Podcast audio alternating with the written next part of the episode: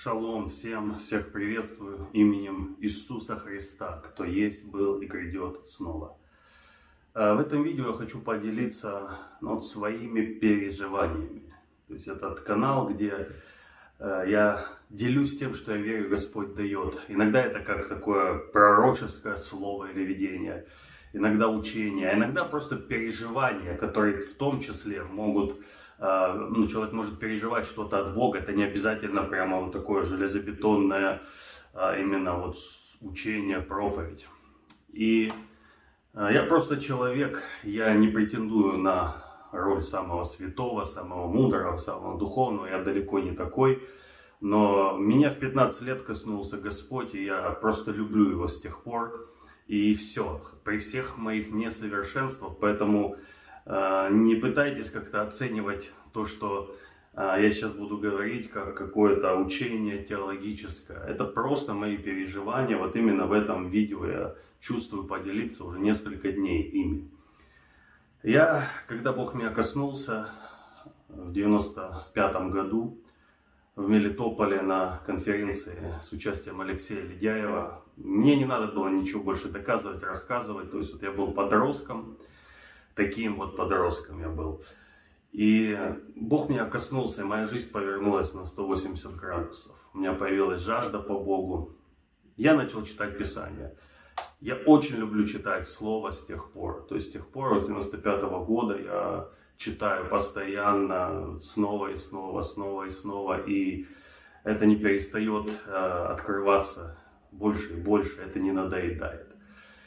И вот пропуская через себя Библию, всю от Бытия до Откровения, все эти, весь Ветхий Завет, весь Новый Завет, снова и снова, снова и снова, снова и снова, с годами появляется образ Бога. То есть ты начинаешь понимать Бога. Возьми одну книгу из Библии, и образ будет искаженным и неполным, однобоким. Но в одной книге, в одном э, вот, э, сегменте Библии невозможно показать всего себя. Поэтому Бог дал нам вот такую вот книгу огромную, которую, чтобы прочесть, надо прям много усердия. И в этой книге Он открывает нам себя всего такого, как он, какой Он есть. И строить понимание Бога на какой-то одной книге из Библии отдельной ошибочно. Поэтому пропускайте через себя все Писание, от Бытия до Откровения. И у вас будет тогда более точный, более неискаженный образ Бога формироваться. Так вот, к чему я все это предисловие такое? Примерно...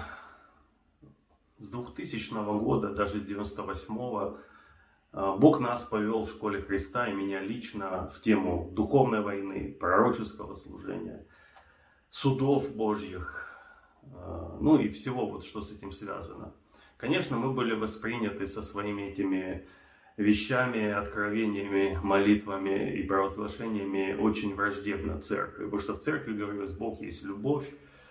То есть Он добрый, Он такой всех обнимет, а мы говорим, нет, есть еще и суды, есть еще и Саваоф, и есть еще даже Яхве-накав. Вы слышали такое имя Бога? Яхве-накав. А это в Писании Он описывает себя. Я даже не буду сейчас углубляться, что это значит.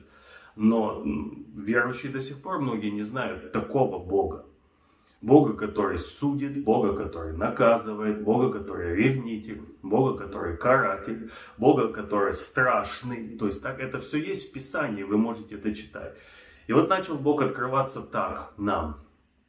И э, на фоне вот такой вот, как бы сказать, доброй стороны Бога, что Он есть любовь, мы выглядели какие-то садюги, садисты, знаете, которые там хотят всем зла.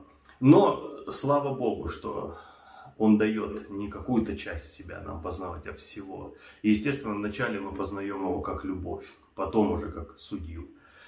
И вот в общем, когда это все растворилось, в общем понимании, есть какой-то образ Бога, который и любящий папа, и праведный судья. И Павел, он тоже нам говорит, вы видите, благость и строгость Господа. То есть не только благость, доброта, но и строгость.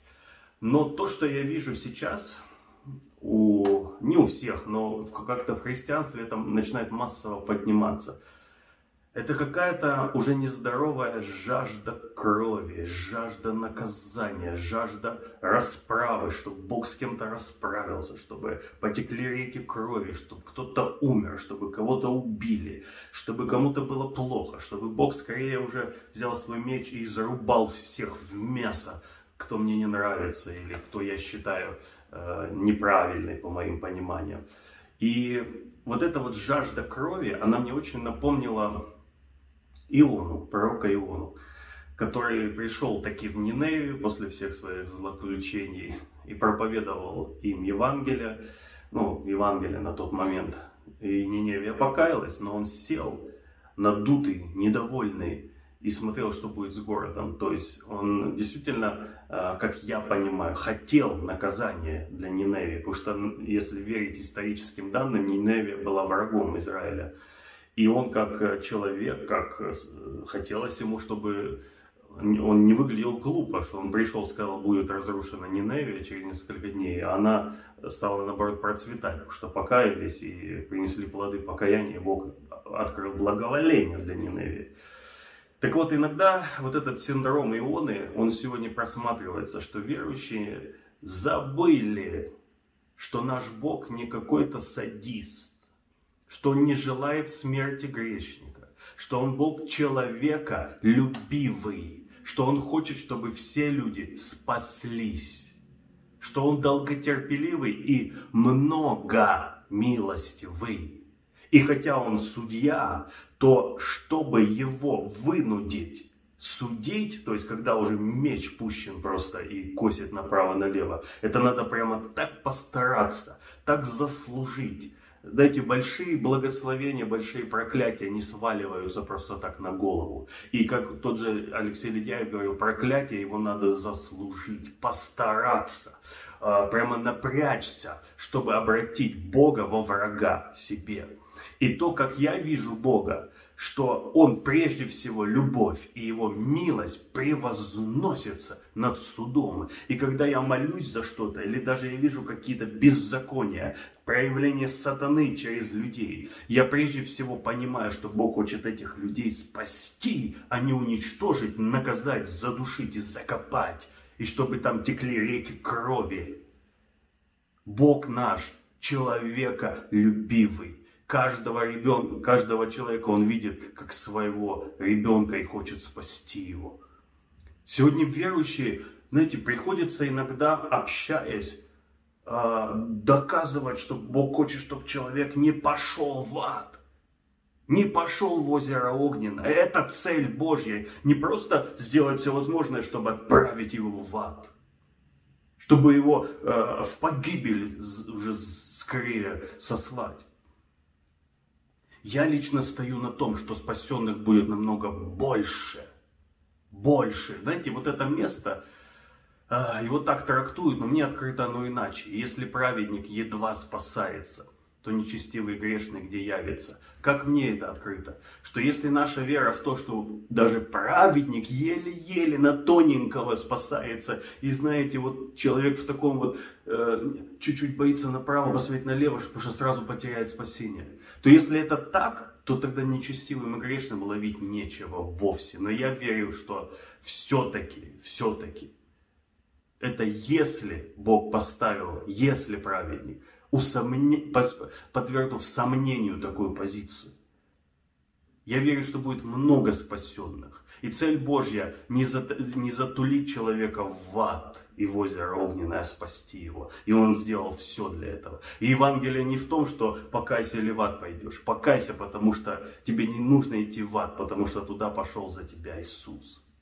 И давайте все-таки стоять на любви, а не на жажде крови, наказания и мести.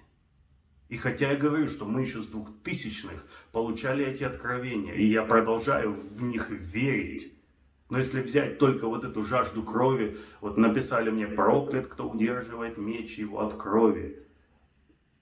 То есть как это понять? Давайте тогда призывать проклятие на всех, кто мне не нравится. Почему отменили смертную казнь? Да потому что часто людей э, отправляем в смертную казнь по ошибке, не разобравшись. А я со своими мозгами, призывая куда-то Божий меч, могу просто ну, эмоционально, неосознанно это делать. А там вообще другие процессы должны идти. Слава Богу, что меч Божий по моим указкам не движется. И да, есть момент, где сказано: проклят, кто удерживает его меч от крови. Но насколько еще больше сказано: я искал человека у них, чтобы не погубить эту землю. Человека, кто стал бы предо мной в проломе, кто бы ходатайствовал, кто бы молился, кто бы, э, как Авраам за Содом и Гоморру. Представляете, и десять праведников всего надо было, всего. И огромный многотысячный, развращенный грешный город мог бы быть спасен. То есть города, их там несколько было. Но не нашлось десяти. Представляете, какая милость Божья. Поэтому, дорогие христиане, вспомните, какой наш Бог. Он не желает смерти даже грешника. Он любит и милует.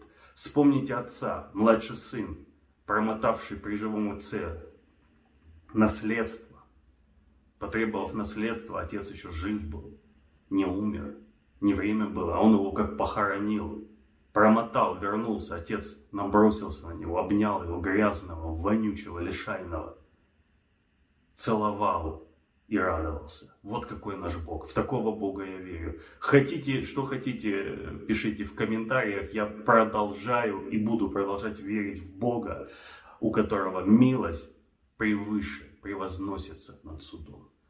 Будут осужденные люди в ад, это факт, так написано. Но мы, как христиане, должны сделать все возможное, чтобы их было как можно меньше. И хотя бы начать вот здесь в голове, не отправлять людей туда, если есть хоть какой-то шанс для его спасения. Да дай волю сегодня церкви, епископам, сколько бы народу в ад списали, странами бы целыми, не разбираясь в ад и в погибель. Да была бы у нас вот эта кнопка Божьего суда, стерли бы с лица земли мы, христиане, друг друга давно. Потому что считали бы, что Бог на нашей стороне. Вот такие вот мои переживания, эмоции, потому что Бог нас сотворил эмоциональными людьми. Я не претендую, еще раз скажу, на какую-то там позицию супер уравновешенного и праведного там, пастора, епископа. Я просто человек, любящий Бога. Вот говорю то, что чувствую, переживаю. И вот то, что вы видите, вот эту физиономию сейчас, это доказательство великой Божьей любви. Потому что здесь бы я бы не сидел, если бы не Божья любовь ко мне. Долго терпеливая, много милостивая, человека любивая. Всем вам любви Божьей. Аминь.